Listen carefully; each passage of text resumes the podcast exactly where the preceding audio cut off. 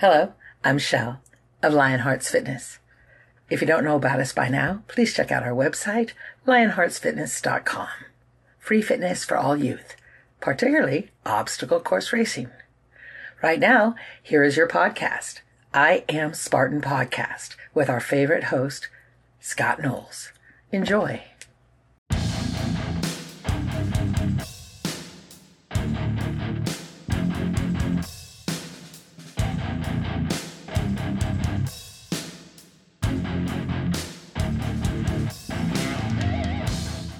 I am Scott the Fane Knowles, and you're listening to another episode of I'm a Spartan OCR podcast.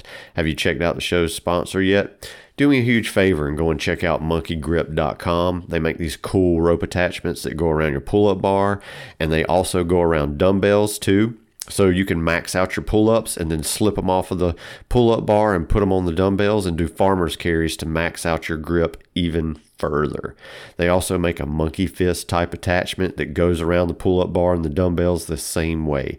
They also have some liquid chalk, and who doesn't need a little extra liquid chalk in their life?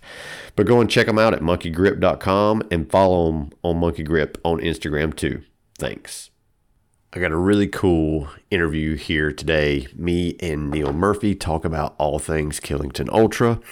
This is a great episode, even if you're planning on doing the Killington Beast or if you plan on doing the Killington Ultra in the future. We talk about what's going on at the race this weekend too, as well. So it's very informative. I hope you can get a chance to listen to it before this weekend. But if not, it's still something great to learn from. But here's the interview with Neil Murphy. Neil Murphy, what is going on today, brother? Ah, tapering for Killington. That's what's going on. Yeah, same here. Same here.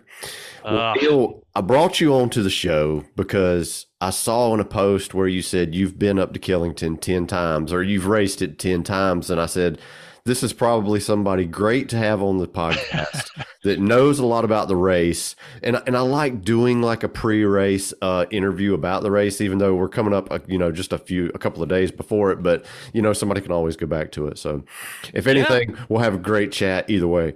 So, but before we get into all of that, man, just tell us a little bit about like where you from, you know, what you do for a living. uh, well, I'm from Orlando, Florida, born and raised. Um, I'm uh, engineer by trade. Uh, that's my normal day job. I Nice. Work on uh, flight simulators. It's fun stuff. No shit, that Elaborate sounds video cool. games. Yeah, yeah, aviation's fun. And then aside from that, uh, I mean, it's typically just a desk job, right? So you got to kind of balance it out. So decided to go do ultras. so, so let me ask you something. If you do flight simulators, do you have a pilot's license?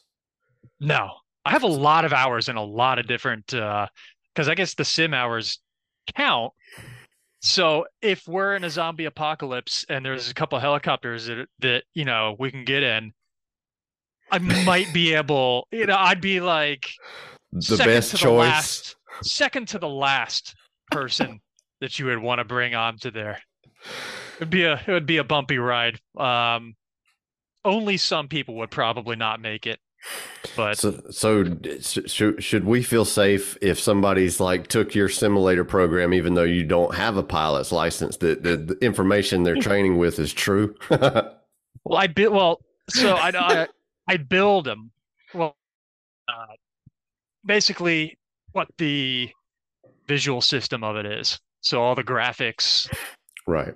anything that's involving graphics. So the basically the AV, the projector system, the uh, the scene that you see loaded up there, and all that stuff. So So you're so you you do pretty much the graphic side where somebody else would do all the you know like we oh need yeah, to- I don't we know need it to crap do about this the right. avionics. Right.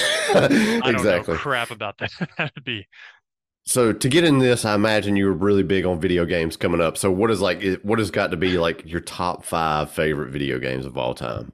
Oh, I actually I actually paid for college for engineering school by competing in video games professionally.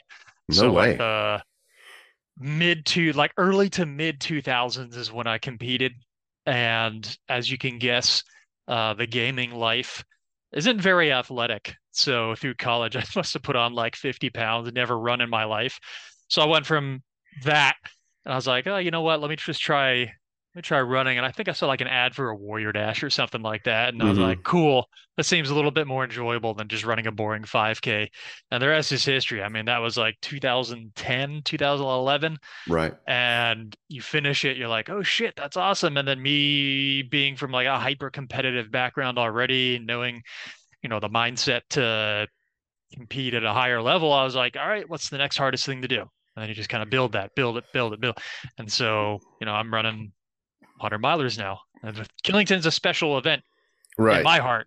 yeah. 10 years ago that like because that was the, that was the first big DNF Hmm. right so I came out there thinking I was hot shit came out there and I missed I missed the final cutoff by about the second to final cutoff because because the way Killington usually is What what year was the second first to year you went? last 2013 so this is 2013? year 10 so the second to last cutoff that's the do or die one so if you make that one you've got like two hours to do like a mile and a half you're all set to go so I missed that one by like 200 seconds and and I was just that was like the first like mega fail I ever did at any other because this was like the first one I was going out to out of state to go Mm. to and everything so Big deal.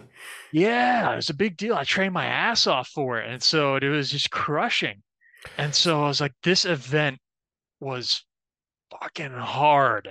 And I, ever since then, I was like, all right, this is my, this is the one I'm going to specifically train to. So, um, 2014, I came back and I missed that cutoff by 20 minutes that time. So I was like, Wow. geez.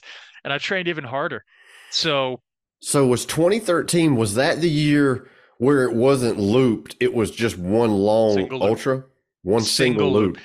So so uh, so you did the beast, but you the ultra loop was like another it was like the length of a beast, Right. So it went way off. It started at the K1 Lodge, ultra loop went over to Bear Mountain, went all in the whole area. Uh the, actually the festival area in Bear Mountains where we did have our drop bins, but we it was very death racy because they had Hmm. it combined with the team death race. So you had people with team death race bibs out there back then. And so you had to submit an essay to get in to the Ultra, the Ultra Beast it was called, because it was it was the only venue they had it. Right. And so you had to submit an essay. You had to uh like the day before they gave you some cryptic letter that says uh where you got to put your drop in and you got to figure it out. So it was like very they, they they fucked with you a lot. Like Norm was the RD for that and it was just right. uh, just a bloodbath and it was beautiful like 30 degrees outside the whole day. This was like pre-lawyer age of spartan. So you didn't have uh you didn't have any life jackets when you went on the swim. You didn't i mean there wasn't it, it was just the obstacles were just like yeah that seems like a cool idea. Let's try it. They just hung like a bunch of beams up on like a on a ski lift uh and like one of the one of the uh, gondola machines they just put a bunch of ropes up on it or it's like yeah it's a rope climb fucking get the bell go Holy shit. yeah yeah was- That's wild. yeah it was just freaking wild and i loved it because it was just like this guy wants to kill us is awesome. And like this is pure true suffering. And then this is and I'm going down and this this was this year where I just totally screwed up my body. Like I rolled my ankle so severe that I needed Hmm. like a, an ultrasound later. Like it because it was worried that it was going to swell too much to cut off circulation or so I heard a, a pretty juicy crack when it when I Oof. when I sprained it real bad. And this was at 13. No, this was about 12. Around the 12 marker. Oh, wow. and uh, so that happens, and then it loosens loosens the the ankle up a little bit more. So it happened like three or four more times as the event's going Mm. on. And so it's just I'm hobbling throughout from mile 12 on. So that that might have played a role into uh, you know, not having missing the cutoff by 300 seconds. Yeah, I feel then, I uh, feel you there. I rocked mine really good in Fayetteville, and it's it's Oh, yeah. it's okay. It's not hundred percent, but as long as I don't roll it again, that's that's that's the hope and dreams for this weekend. Is don't roll Right. my right ankle again because I'll be in bad shape if that happens. Yeah. Um and and then oh God, there were so many other and like I said, it was it was really cold. Um that was a thing. And oh, my my son's here, and he has he has the cat. Hold on. Here, say hi real quick. But then you got to go. All right. Does he have a bow on? Yeah, the cat. That's a big Yeah. cat. Oh, it's a big boy. I know. I know most people are just listening to the podcast, but uh, it's it's a gigantic cat. It is. Scott can confirm. I confirm. right. It's a big cat. So, um, so what was I getting at? So, yeah, so a lot of injuries. The water was freezing because it got up to like 30. It was like in the 30s through the whole day, raining, right? And so at the top of the mountain, it was little little specks of snow. Like it didn't stick to the ground, but it was it was snowing. Right. Um, and so so that was that year was just the best. Um, it's so that so I had to come back. So that was good times. That was that was the 2013, and it, was it was so frigid out that I, like my fingers were just locked up. So I would I would actually have them, and I was in, in like in my pants, and I was like pissing on my hands to keep them warm enough to yeah, yeah, it was it was a pretty pretty pretty nasty year.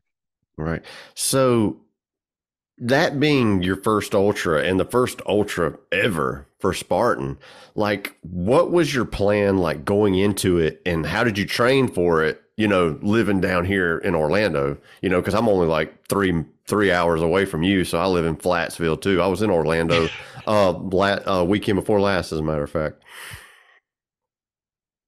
So training for that was a uh on flat ground, but there there were there were two or three main things that I would train on, and it would be um parking garages.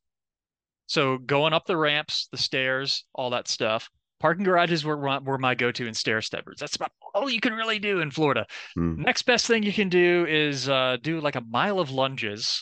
That was my go-to, the the the one mile lunge. That sounds Uh, awful. It is. It's very awful. it hurts going to the bathroom for the next couple of days, dude. It Mm. sucks.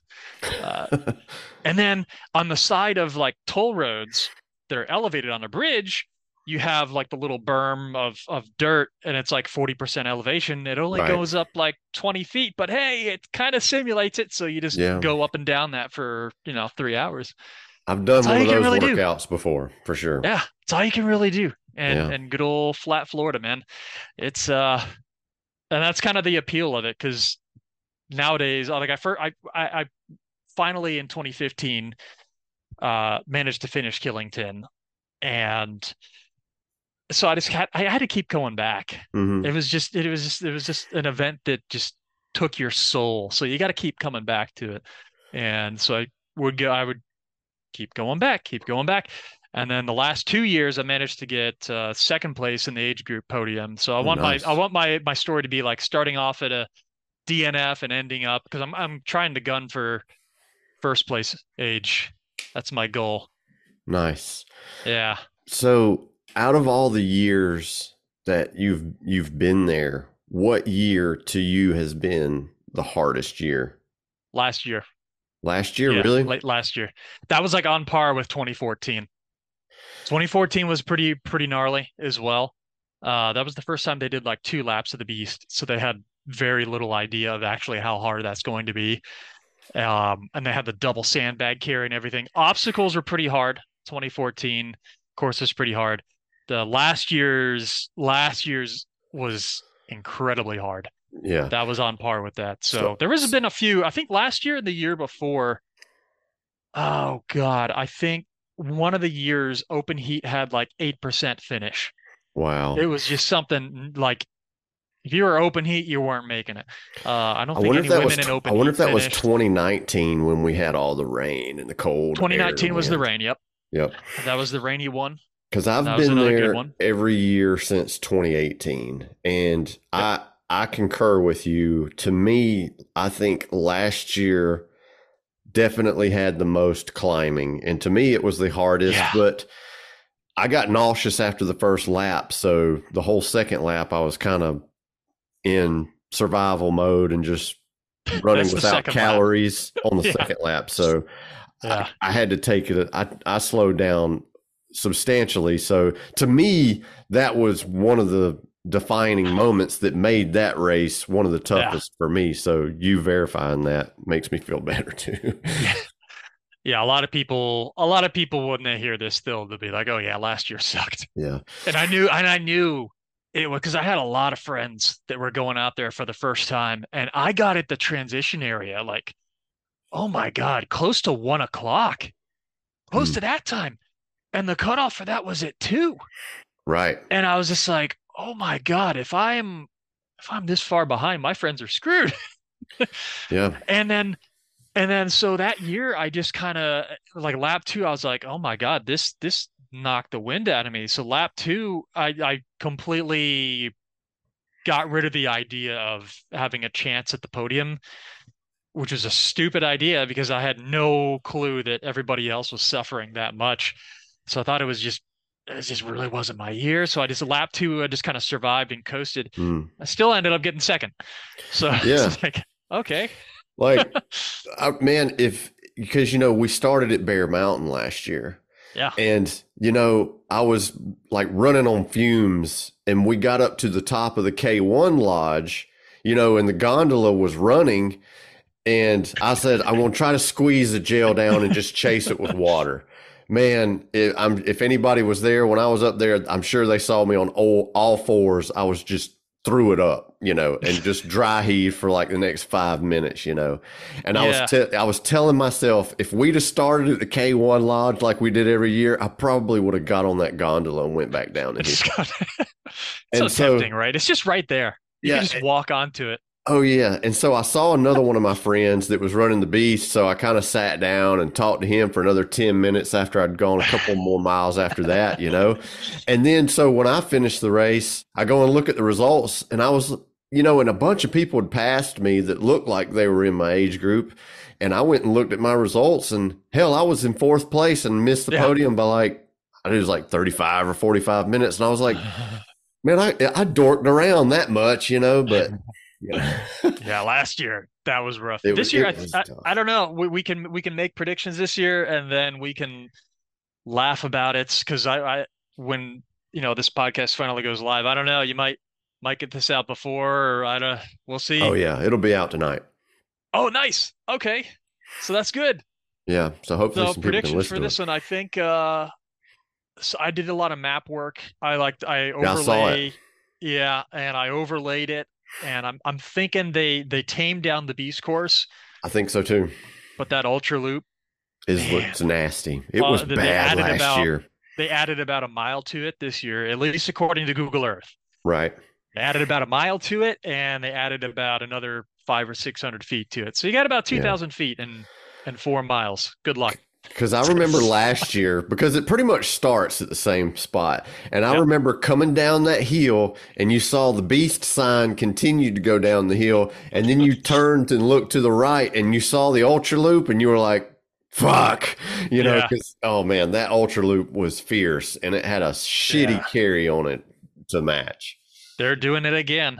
Yeah. You but to me, it, that's like right at the spot where they had that carry before. To me, last year, the hardest carry was the bucket on the first lap. I don't know how they filled those buckets. I assume they filled them when it was raining because my yeah. bucket was just leaking water the whole yep. time I was carrying it. And it was the heaviest bucket I'd the ever carried at any carries. You got a point. The morning carries always have like the dew right still in there. So carries like sandbags and stuff. Yeah, they're a little bit heavier in the mornings. But like, I mean, this was coming like they l- put the lid on it because the water was coming out of the lid. Uh, or maybe I just picked up one that was full of water yeah. too. I don't know, but yeah, you got like, the bucket where some staff was just being an asshole that day. It's like, yeah, I mean, let's just make a random one full of water. Let's see. Uh, I'm not kidding. It was on my shoulder, and it was like somebody had a faucet just cracked open oh, just a little bit, and it was leaking down my shirt the whole time. It was Jeez. the heaviest bucket I ever had. But on the second lap, I guess all the water drained out of them, or I didn't pick up the same one that had water in it. I was yeah, dreading those, that carry on that second carries, lap. though. The, the the worst thing you can do is set it down. You're burning more energy to pick that stupid thing back up. So I mean, Absolutely. if you if you got to take a rest, take a rest with it on your shoulders. That's advice for anyone listening right now. But Yeah. uh, do not set that thing down, no matter Yeah. how tempting it is. You're burning more energy to lift that Mhm. stupid thing back up, get it moving again. Yep. You can stand still and hold it, rest it on the shoulder. You know, sandbags you can kind of nestle over both shoulders and kind of wear it like a rucksack. There's a little little ways to to hack the system a bit. Yep. So, and that's what I've seen too, comparing last year to this year. Like, I don't know if you noticed or not. I mean, I'm sure you did because you were looking at the map. We're doing ha- almost half of the obstacles within the first two miles. Yeah. So Yeah, you're going to do that lap. yeah. There's there's 15 obstacles in the Oh. first two miles out of what is there a total 30. I got the map right here in front of me. Make a paper noise so people bit. know I'm picking it up. Yeah, so there's 35 obstacles, and we're doing 15 obstacles in the first two miles. And but what's cool is is because you know last year when we finished, we had two heavy carries. You know, in the last what was it, four miles of the race. This year, Yeah. the carries are spread out where we get a break in between it. You got one at the finish, one in the first three miles, and then one about halfway through for the ultras. And we only got to do that on the first lap because one's on the ultra loop. So that's a good thing. And Yeah. not to mention what they've changed on the maps, which makes a huge difference, is where we started last year, we're finishing, we're coming down Bear Mountain instead of That running is up it. huge. Huge. Because I remember last year that first climb, sucked ball. those that was worse than the Death March. Yes, that was. was a that was a that was a worse elevation grade than the Death March. It was about as long, maybe even longer yeah. It- as the Death March, but it it was was, so much more steep. But oh man, our quad that's going to be a quad buster going Right. down. oh, yeah. That that's gonna you got to be careful, especially on that second lap when you've when everyone's like got the finish line hype going and they know Oh, that's yeah. Yep. that's gonna be Absolutely. uh that's gonna be an ankle breaker right there. But yeah, I like how they I like how they uh you can see how they wanted to pack a lot of obstacles in the sprint lap. I mean, we have I'm looking at the map. Uh-huh. We got three spots where there's just an obstacle cluster. hmm And the first one's not bad. You know, Atlas carry barbed wire, rolling mud dunk wall. Okay, that's Yeah. just to break up uh break up the bottlenecks a little bit. The next ones though, that that might be a little yeah. might be a little nasty. Spear throw. Looking forward to that. Yep. And we're going to get wet within the first two miles, and the temperatures and the wind is going to be awful. Yeah, getting wet early. That's Yep. gonna that's So gonna did- play on Did you see the mountain forecast that they've posted? what's the mountain forecast? I only I only just plugged in Killington in the weather app. Right. So just went by that. if you Google mountain forecast for Killington, it is showing 55 mile per hour winds at the peak Nice. with a wind chill of 14. Yeah. No way. Yeah. Like, I don't think, like, there's one time in the day where the wind chill factor will be 20, and that's the warmest it's going to be, but that's the peak. The base is going to be, the base is going to be like 50 degrees with a wind chill of 39. So I guess we're getting all this wind off of the hurricane that's going up the east side. Oh, I am looking forward to this. Oh my goodness. I'm looking at it now. Yeah. It's nasty. Oh, this is gonna be good. And Well, so, we're not gonna be sweating. No, definitely not. So, I mean, I, I was like you. I was just, you know, Googling, like, I mean, I think I even put in Killington resort weather and it was showing like Yeah. low, low 50, high 60. here I mean, to me, that was like sleeveless shirt weather. And now I'm totally rethinking that with the wind that they're predicting. Look at this Saturday. So yeah, if, what it feels like. So that's important. So maximum and minimum, uh, it's like 50 degrees. Yeah. That's not bad at all. That's No. actually ideal. That's perfect. That's perfect. What it feels like 25 degrees uh afternoon it feels like 19 degrees up there at the top God, oh man I hate that. it's gonna be windy oh my goodness Very windy. we're gonna we're gonna have uh Could you imagine catching a 30 mile per wind, a 30 mile per hour wind when you're trying to hike up one of these climbs? That's going to be shitty. Doing that on an obstacle like an A-frame or something, Mhm. the stairway to Sparta, that's going to be a good time. Oh yeah. It'll I'm- get people off those obstacles. You Yeah, know I me, think- I, I I want the single digit finisher rate again. I want another bloodbath like last year. That was beautiful. Yeah. Uh, but you know, I'm a guy that likes death race. So this is this is this is all this is all fun and fun and games for me. Right. So, yeah, I think I'm gonna. I, I'm. I'm. I'm on the fence. Part of me is thinking, just wear a long sleeve, you know, thermal compression shirt.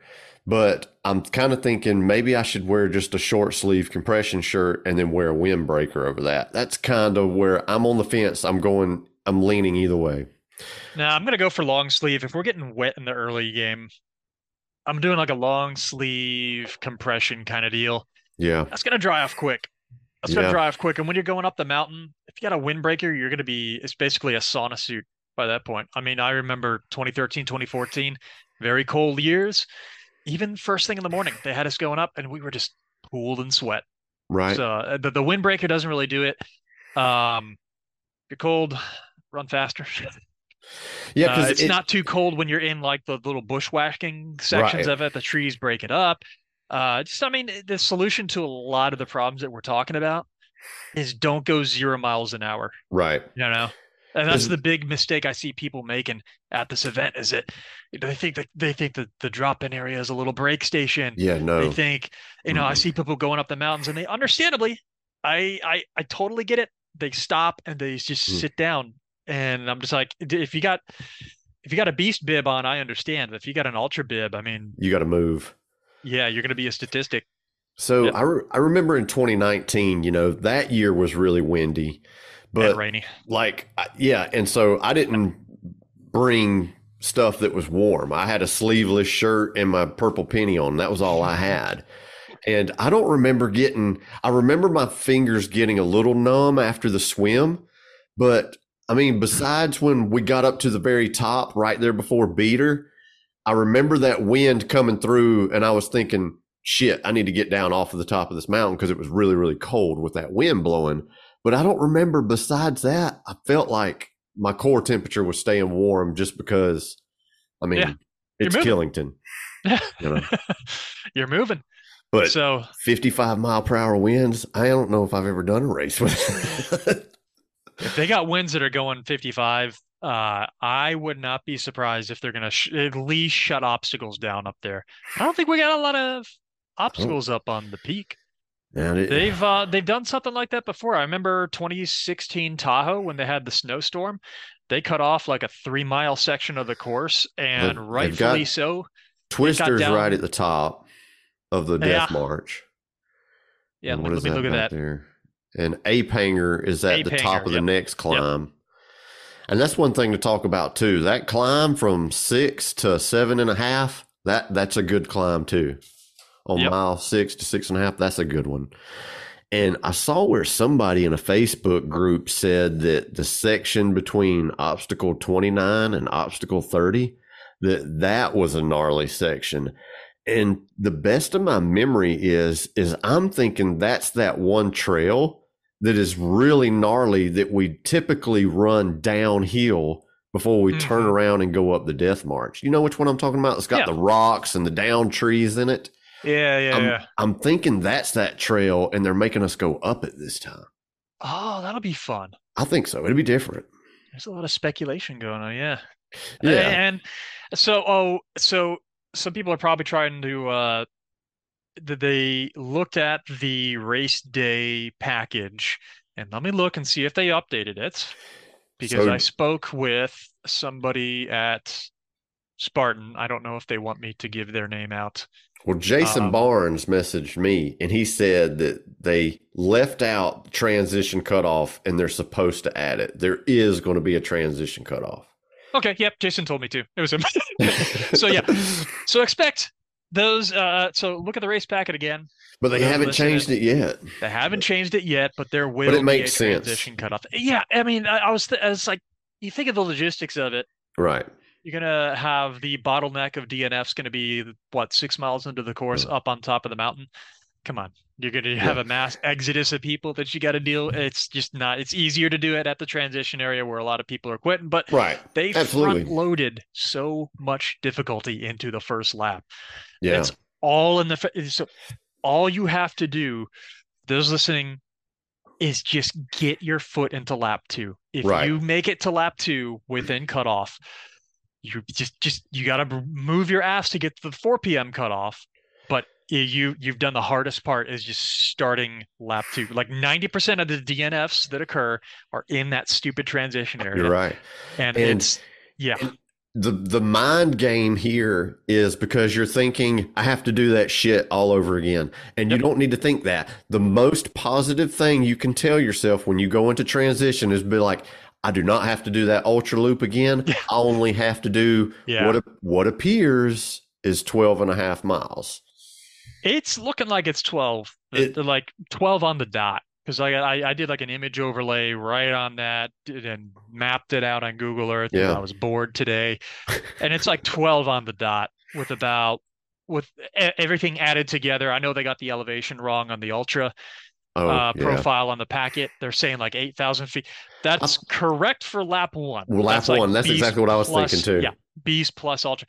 So I think in total we're looking at about 14,000 yeah it's Last typically always that 15.5. Yeah, it, it just hovers in that. Everyone everyone's going to chime in and say, "Well, my GPS said this and this and this." If you if you're within like you know plus or minus a thousand feet of fifteen thousand, yeah, it's probably about right.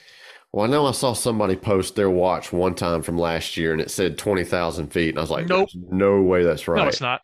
So, I mean, and a, a lot of people, like sometimes when you dunk your watch under the water, it will make your elevation spike. And you can go into your elevation profile and you can see that spike. It'll be a one little sharp spike and it'll add 500,000 feet to your GPS really quick. That happens. In the years we had the swims, it definitely did that to everybody. So that happens when people set their watch, their elevation to be tracked only by the barometer.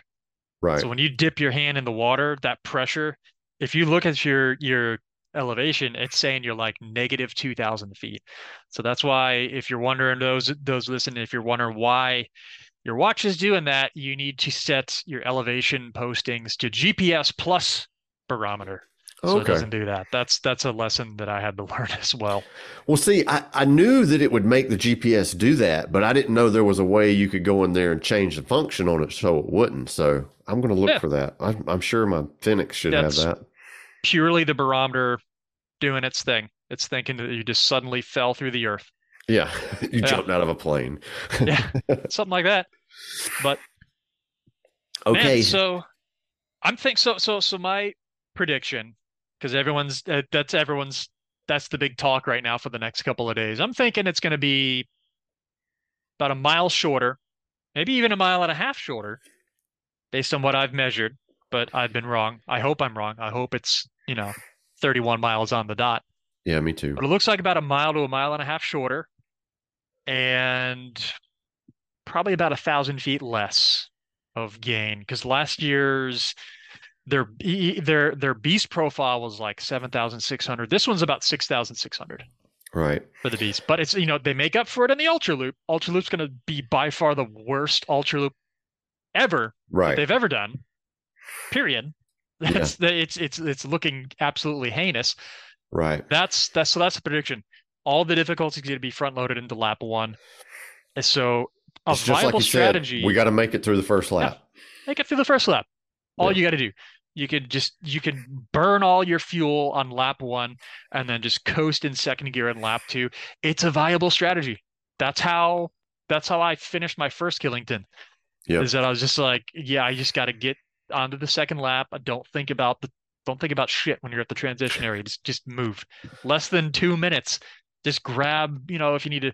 They got water refill stations there, so I don't even need to bring a jug of water into my bucket anymore. Just fill that. Usually, there's even some some other racer there that's just like, "Hey, you want me to fill your water?" Just, uh, yeah, go. and I just grab like a a Snickers bar and eat that as I go. You know, that's just if someone wants to talk to you, okay, you run at my pace. And then we can talk, but otherwise we'll talk after the finish line. So yeah, that's kind of like what I wanted to ask you too. Like you've done this race enough times that you kind of know exactly what you're going to do. And I feel like I learn something new every year I've done it. But since you've done it way more times than me, like what is your strategy as far as like pacing goes, fueling goes, gear and transition? Just tell us like out of all the times you've done it, what has worked best for you on all these different topics? Uh, never going zero miles an hour. Right. So that's a big thing. There's only a very few times that I permit myself for zero miles an hour. Uh, and if, if I have to refill my water at an aid station, because I drink a ton of water throughout the course. Uh, so if you got to refill your water, that's fine. But as you're approaching the aid station, you better be taking your gear off. Get you get it ready to where you, it's like opened up and ready to fill up like as you approach it. Don't like approach and then do that. Don't do that. Uh, Another time is if I get to the top of a peak, I always permit myself like three seconds to stop, turn around, check out the scenery, say, okay, that's cool. Commit it to memory. All right, keep moving. Three seconds, no more. Three seconds, I swear. Uh, and then transition area, obviously, you gotta get more food for your pack. But uh, as for like pacing and stuff, people usually pass me on the uphills. Again, I'm from Florida you know how it is. Mm-hmm. Uh, it's just I, I just kind of suck it at the uphills. I'll go very consistent though. It's like I'm like locked into second gear, so I'm not going to change the pace at all, uh, and just keep my heart rate pretty level, not really going over 140, and just pretending like it's it's a stair stepper session. Really, death march. That's like a 40 minute stair stepper session. Great. You know, training for this, I would do three 45 minute stepper sessions with a little 15 minute bike ride in between. And so, then it's just just like training. So when you say that you try to keep your heart rate around 140, like what zone would that be for you when you're say doing the bigger climbs? I would say it's whatever zone does not burn carbs. Right. It's the one that's burning fat. And so so like 130, 140, that's good. Like Death March, I'm able to to breathe out of my nose. Right. I don't have to to breathe out of my mouth for death march. So that's that's how I do it. And I don't you know you don't hunch over. You gotta you know you gotta look down with your eyes, not with your neck, and you gotta look about 15 feet ahead of you, and just kind of let your let your brain do it. Brain and ears do the balancing for you, not your eyes. Right. It kind of figures it out. Um, what are the other tiny little things? Since we're in wet, rocky, grassy areas, if you got to plant your foot down somewhere, and you got an option between a rock and the soil, probably pick the soil. That rock's going to be a slip and slide. It's going to be awful. Yeah. Wood um, too. Yeah, the wood. Wow. I've done that before. Stepped yeah. on a wood that was slanted. Oh man. Oh yeah, it's a slip and slide. Or a tree. But yeah, just just minimize time at zero miles an hour, and then just find a little coasting pace. It's easy to get into a trap when you're talking to someone and you just want to go side by side with them. They, you know, it's for the best intentions. I get it. Yeah. Uh, but you know, for me, I, I just, I just kind of like being in that, in that zone where, uh, I always talk to people as I'm going by, but you know, I don't listen to music at any of my runs ever. No music. I just like it quiet, just being stuck in your own thoughts and then just gives you time to think.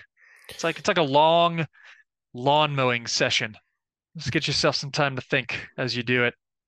Yeah, I know some things that I've probably been in a bad habit of doing at Killington is just, you know, you start off and what pace you may feel good at at the time, you know, is probably too fast to sustain for the whole race. So yeah. I'm going to definitely try to stay more honest this year than I have in the past and be like, I feel good, but can I can do this for another eight hours, you know, or 10 hours, you know. So that's a viable strategy if you, if you typic, if you f- consistently finish, right? That's something that you can do.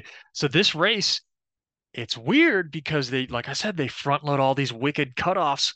And so mm. you got to kind of, you got to kind of go against that grain, especially if a lot of people, it's like they're, you know, fourth or fifth time out there and they've just DNF the whole time you kind of have to break that rule for Killington. There's yeah. very few races where that's where that's a viable strategy where you just kind of where you got to go all out in the beginning and just just get to the easy cutoffs. Because like right. I said, it gets it gets easier and easier. I'm I'm guessing transition cutoff's is going to be 2 p.m. That's the typical time that they that they do it anyways. Uh, if you're leaving transition right at 2 p.m., you got two hours to go six miles. of which part of that's the Death March. Death that's going to be pretty tough. Death March for me is like 45 to 45 to 55 minutes. On If the I'm- if second I'm on a loop, good day, definitely sucks It's going to be slower. Way slower. Uh, but um the next cutoff, the 4 p.m., six miles into the course, if you make that, you're on easy street. You got three, no, four, five, six, seven p.m. cutoff at K1. So you got three hours to go four miles. And not to mention, so if you pretty much if you make it to the top of the death march, which looks around four and a half miles, it's going to be all downhill till Yeah. the 4 p.m. cutoff. So that is a good thing for sure. Yeah. And then that seven o'clock cutoff, if you make that, you're you you got two hours to go two miles. You to walk it. You're good. What what was the Like- seven o'clock cutoff? I forgot. It's at the K1 Lodge. It's like right K1 where Lodge. that inter the intersection is. There's a big intersection at this one Oh, that so that's goes pretty much. up to Death March, where then you have near the Ultra Loop. See, I wonder what's going to be at this intersection since that's typically where, you know, usually when you see an intersection like that, that's where the A frame is at, but Yeah. the A frame's not there. So I wonder what's Yeah, they can modify it. They got like a bridge or something right there. I wonder. I don't know. Hmm. something They'll think of something. go under. It'll probably be like a little wooden bridge and we'll have to crawl under something. That'd be cool. Yeah, sure. That'd be really cool. They had a uh, a wooden bridge. You go under it uh, when you're going to Bear Mountain. So if this is a little a little bit of uh, Killington history. So ultra history. The bridge that you pass underneath to get to Bear Mountain, that wooden bridge that looked kind of rickety, that was a low crawl Mm. on for 2013.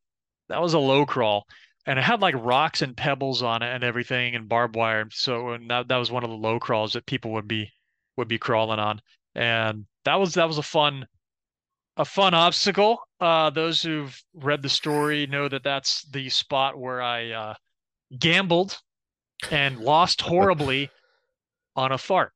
That was very audibly uh, a, a very audible loss at that gamble that everyone around me heard and they asked you know what am i going to do am i okay what am i going to do and i was just like you know i'm uh gonna keep going yeah. Got to keep going it's right before we're just rolling through a uh, low crawl so Hopefully that was a year you could have got to a swim and got a little bit of relief there, maybe. swim wasn't for like eight miles it was so gross I can imagine. I can It was so awful. know, Oh, We don't even get close to the pond on this on this race. no. Uh, so the reasoning behind that and last year's similar course, for those wondering, is they have, I think, uh, the Fox Mountain Biking Company, they have some big, big international event going on a week later. Oh, And really? so, So, they and it, and it goes, it yeah, it goes makes through that sense. area, and it's a it's a huge event with like real, real money at stake, much more massive than what we're all going to. So. Well, I also heard too that that bad weather they had up there not too long ago had messed up some areas too as well. So messed up the road going out to Bear Mountain. Yeah. Oh yeah, Yeah. it certainly did. Yeah, it got it got pretty ugly. yeah.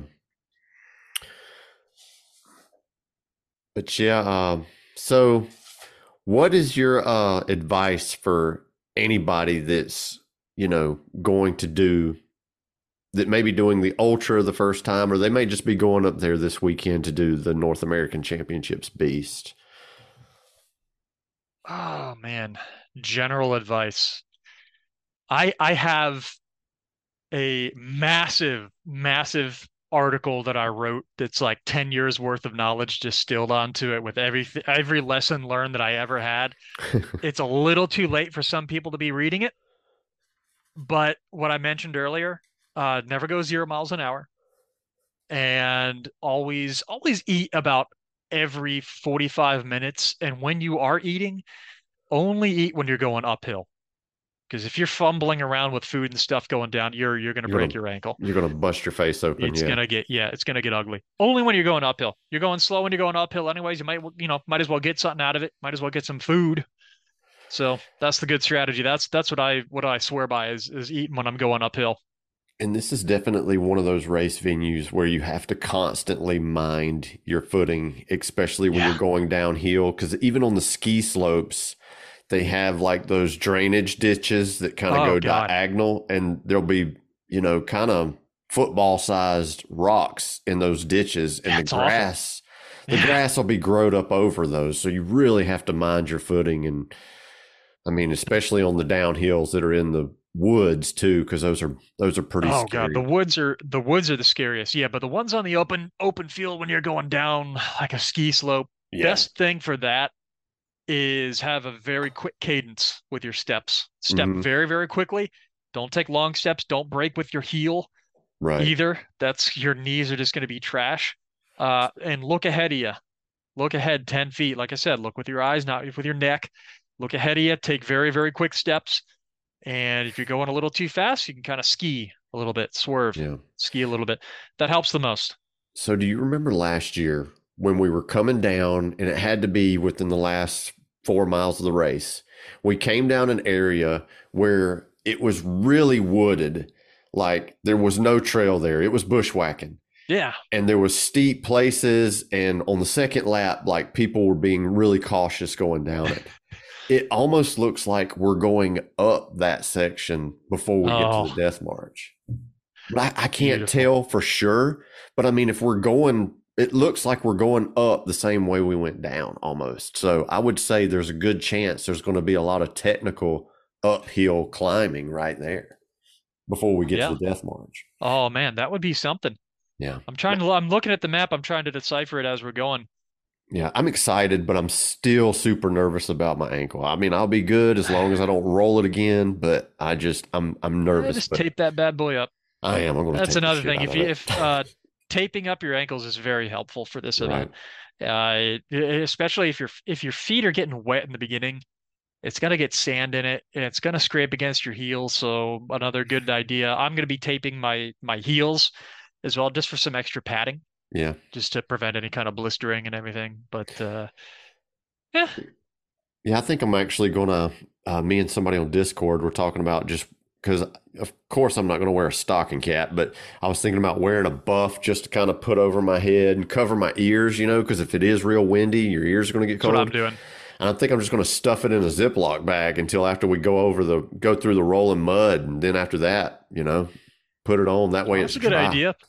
Well, Yeah, having having a dry Yeah, buff. But the thing is, it's just so it's so damn windy, yeah, and you heat up so quickly. Everything kind of dries off. Yeah. By the I, I think by the time you're at Death March, you're going to be dry, only a couple miles ahead. And that Yeah. was the case when we had the the lake swim. Remember, everyone would be Oh, yeah. soaking wet, just totally drenched. Uh, and you you were pretty much dry once you got to your first incline. I mean, you Yeah. heated up, you dried off, and it was it was good. I So think my, my biggest worry is just it's going to be a cold wind. the wind, yeah. Yeah, that's the only wet. thing. Yeah, Oh, but that just I mean, the solution to that is always move faster. Mm. You just got to go go faster. so Heat man, yourself up. what about this race keeps you coming back every year? Ah, there's a lot of things that keep me coming back. I it- it's just I don't know. It's just this. It was the first race that really just like put me in my place. Like I never DNF'd until until Killington, and, and it was and it was such a close like 200 seconds. That's that's pretty damn close. It's very close. And and so that was was the thing I had to slay. And once I got that, I was like, okay, it's, so it's the same mindset I had when I first, you know, did my first OCR, like a Warrior Dash. I was like, okay, what's the next hardest thing? And so once I did Killington, then I gave myself permission to do uh, Death Race. And then once I did that, I was like, well, okay, Death Race was a little bit more mild but drawn out across Right. Three days. So it's just it's just very mental. But Killington is just it's just a whole nother thing. I I'd like no other Spartan race comes even close to that difficulty. I mean, there's maybe one or two in Canada and Montreal that get kind of close. like Owl's Do it. Head. Yeah, Owl's Head is kind of close, but everything else doesn't even compare to Killington. And it's just it's such a hard race, and I love coming back to it. It is just so insanely difficult. And I discovered that the harder the race, the better chance I have at landing on the podium. for some reason. This the sufferfests are, are the ones that I found. So I just I just found my my one thing that I want to train and hopefully, hey, this this might be the year. If not, I'm gonna keep coming back. And even if I do, if if I do get first at my age, uh, I'll keep coming back.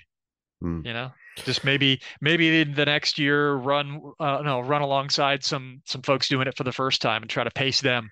You know, try to get them to finish and just help people finish. Uh, do do a Killington for fun.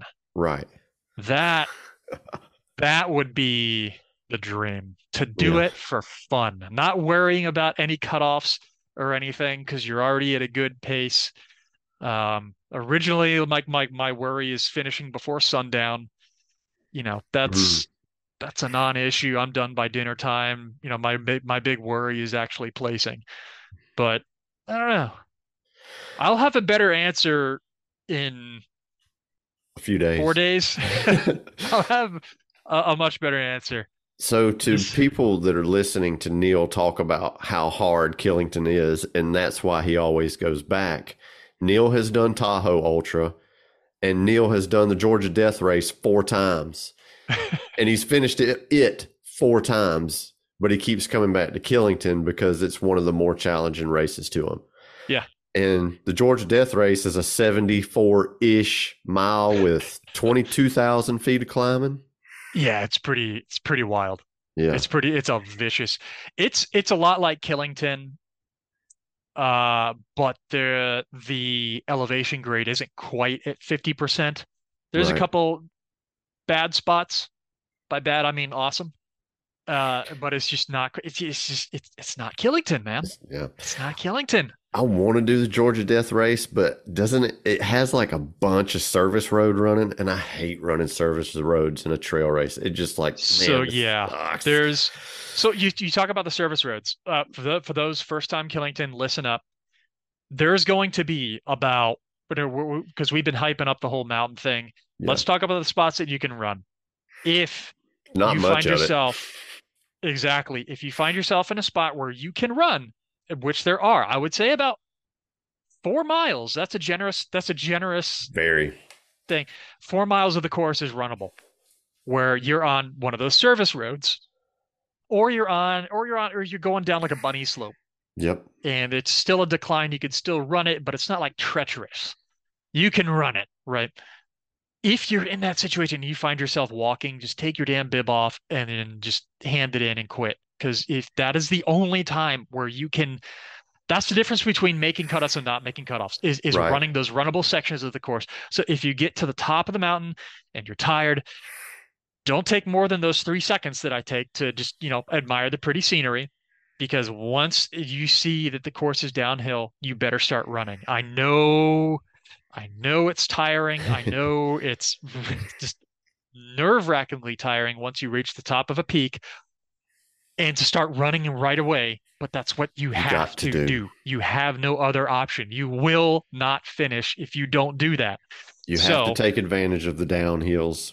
And it's like he says that there may be four miles of flat. I can remember every piece of property there that's flat because there's not that much of it. Yeah. And in, usually when you hit a flat piece of of you know realty, you're usually running to the next downhill or the next uphill, and I guarantee you it's no not a lot farther than a quarter of a mile, if Yeah. that. There's not a lot of points where you're going to get the chance to run on flat terrain. Yeah, you you walk it, it's going to take you 10 minutes. You run it, it's going to take you 3 minutes, 4 minutes. And and doing that repeatedly, making that decision to walk it, that's you know, I missed I missed cut up by 200 seconds. Yeah. Some people miss it by just a couple minutes. I mean, every the thing about ultras, it's just a bunch of little micro decisions that make or break your game. First Georgia Death Race, I didn't learn that lesson. They had uh I, I mean I made it, but just by the skin of my teeth. I was I was cut off hopping the whole entire time because Mm. I didn't really, I, I just didn't have that mindset to where all these little micro decisions they add up. They had I think 11 or 12 aid stations and I would spend like eight to 10 minutes at each and every one of them. Boom, right there. That's over hmm that's over an hour that I did an hour on your time. That's go so you know, aid stations at at Spartan, uh, they're just water. Most Water. of is water. But I still see people standing still. Yep. You stand still at, at 14 of their aid stations for five minutes. Do the math. Yeah. it's a Um, lot. Yeah, it's so so those little micro and, and and I know it's tough because you're you know people are out there close to 15 hours. It's it's a lot of mental stress to constantly have that in your mind to be making those little little decisions over and over and over again. Oh, I got to run this. I can't stop here. I can't stop here. You got to just constantly have that panic that you are totally effed for the entire race. Mm. Like even if it's looking like you're going to finish before sundown, just you know, hey, what if you what if what if just around that little turn you're going to you're going to sprain your ankle That's and right. you got to walk the rest of it. Are you going to have enough time? I don't know. You better you better put enough time in the tank just in case, Yep. right? So, hey, uh that's I can't make that decision for people, but that that's that's what I the, one of the biggest things that will Just keep moving. Yeah.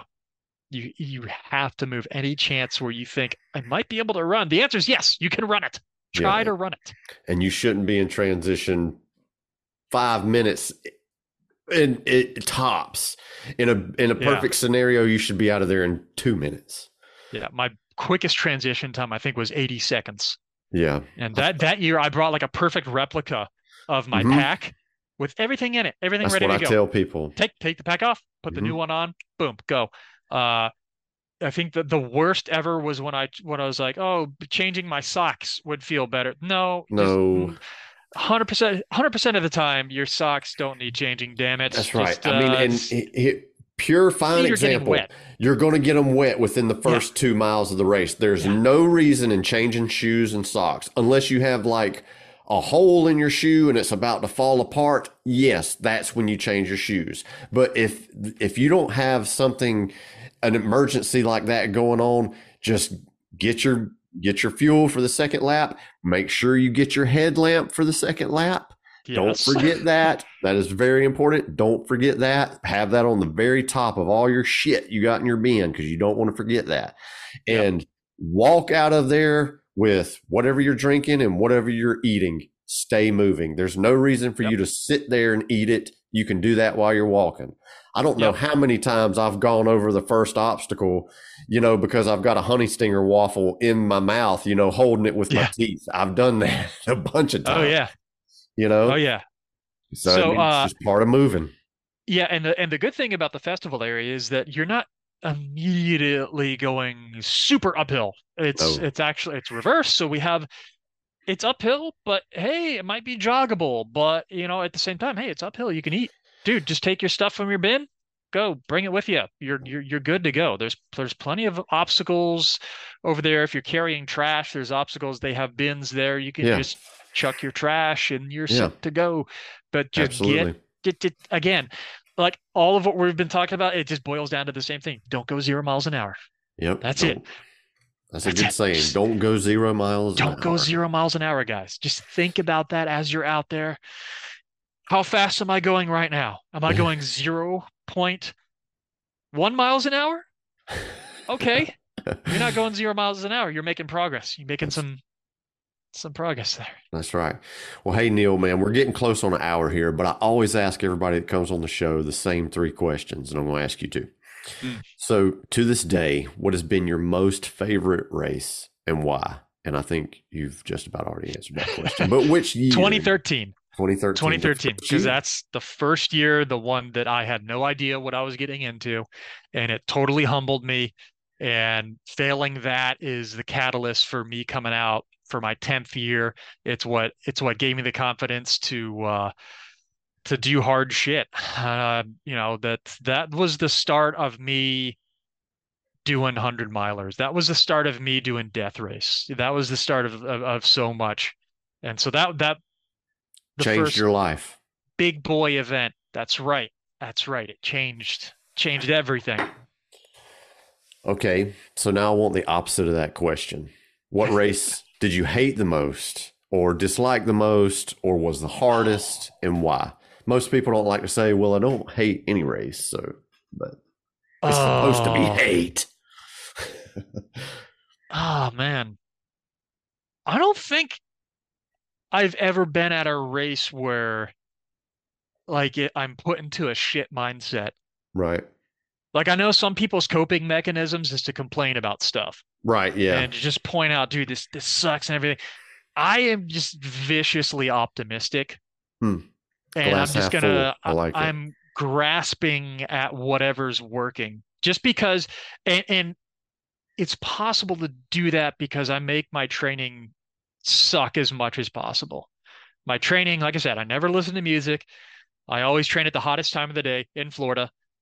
And you know, if there's something that can make training suck more, I, I'm all for it because Hmm. you just, if anything goes better than your training at an event, then dude, that's a bonus, You're prepared. right? Yeah, it's just so I don't know. There's been a couple of times at events where I I get a thought leaking in like, oh my God, I can't believe I gotta keep doing this, or like I, I just feel completely broken right now. Uh, but then that's that's quickly overcome with uh, I'm in the right place then. Because Hmm. if you're setting, because if you're setting some some goal that you're not really afraid of of failing, then kind of wasting your time. I mean, you're gonna do something that's that's freaking crazy. Like when I did the when I did Death Race for the first time, we had they started us at like some church up in Chittenden, Vermont, Mm. and nervous as hell. Oh my God, I've never felt that more nervous. Not even at my wedding day. Like I've I've just the most nerve-wracking moment of my life. And I'm up there because I and it hit me when and this can happen to people when you're at the starting line and everything, and you just take a second and just read the room. Mm. Because they they because they, they they had us chopping wood for a little bit. They took us into this church and they had and Joe was talking to us t uh, talking to us and everything. And I just took a second to just read the room. And and I'm looking around me and I'm just like, these are like world champions that I'm sitting next to here. And it's like these are people that I've that I've heard on like podcasts or seen in magazines and when NBC did a lot of stuff with Spartan, it's like Mm. these are those people. And who the hell am I? I'm like sitting next to them. And then I'm just like, holy shit, it just got real. Mm. And a lot of people this weekend, they're gonna get that feeling either by the just realizing who they're with or they're just the place that they're in. It's gonna hit you like, holy shit, this is real. And oh, that event, throughout the event, every every hour, we would get another person quitting. And then I was just like, oh my God, that's someone in that room that I like put up on a pedestal. They're not there anymore, and I'm still here. Mm. And then just every hour that kept happening. So like every hour my my confidence would be up. And I was just like, dude, this whole entire time I was able to do this. And just the hardest part was just getting the balls to show up and do it. You just get to the start line. That's hmm. it. It just start moving. And it's gonna you're gonna have the shit just got real moment. You're gonna just be hurting like hell, and you've never felt that kind of hurt before. Congrats, you're in the right event. You're uncommon amongst the uncommon. You've made it. Just don't go zero miles an hour and you can have That's a medal right. to show for it. Yep. When you're in the starting corral this weekend for the ultra, tell yourself, I'm ready to go 15 hours. I'm Yeah. ready to go 15 hours. No matter And what, at you can do it. end of the day, you're gonna be sleeping in a cozy hotel bed. Right. You're gonna have an easy end to your day. It's guaranteed. Right. You don't have anything else planned. What are you gonna do Yeah. that day? If you Nothing. stop, what are you gonna do? Nothing. What you you gonna what are you gonna do? You gotta wait another year. Right. To- have, to- you'll to get have, that- have regrets, you know. Yeah, it's like, dude, it's just it's it's only a maximum of 50. If you go faster, it's even shorter. It's only a maximum Right. of 15 hours. It's written on like Death Race. They don't even tell you when it's going to end, Right. but it's it's like written down. This is when you start. This is when when you can finish at the very last time. So your day is mapped out. Don't even don't put your thoughts into the rest of the day. You just move. You don't go zero miles an hour, and that's it. hmm That's it, my guy. Okay, Neil. So my last question is is what is your race routine? Like what do you do on Friday before the race? What do you do Saturday morning before the race? Like, you know, do you do like exercises, supplements, your go-to meals? Like what is your routine? What is your secrets to Right. So know. today, um, so this week is double calories. Sounds awesome. It's hard to do Right. and expensive, but this week is double calories. Uh, today I've got a three mile, three mile run. That's it. Doing like some some PT, body weight PT every quarter mile, half reps than what I usually do on Wednesdays. So just a nice tapered run. Yesterday I didn't even do speed work. I did just four miles of, you know, conversational pace, just just getting the legs moving. Uh, Thursday, travel day, I'm doing nothing. I'm just eating a lot, stretching maybe. I don't know. Friday, uh, if anyone wants to join, hit me up on Facebook, on Messenger. We're going to be going out to Joe's Mountain. That's in Pittsfield. That's like 10, 15 minutes away from Killington. Heart of the the Spartan race. That's where Joe lives 49% of the year because 51% of the time he has to live in Florida for tax purposes. Uh, the uh, farm that he's on, you can, guys can go there. We go hiking up to what's called Shrek's Cabin. And we go up there and we pay homage to the death race. That's a major, major landmark at death race, and you get to hike up there. It's it's like it's a mile high, it's like 0.9 miles up to the top, and it's only like six or seven hundred feet. I'm t- might, might be totally wrong with those numbers, but it's a good It's little not hike. too bad. Yeah, we we walk, you know, you walk and talk up the Mm. whole thing and just just just just shake out the nerves. We go to the general store afterwards. They got some great food.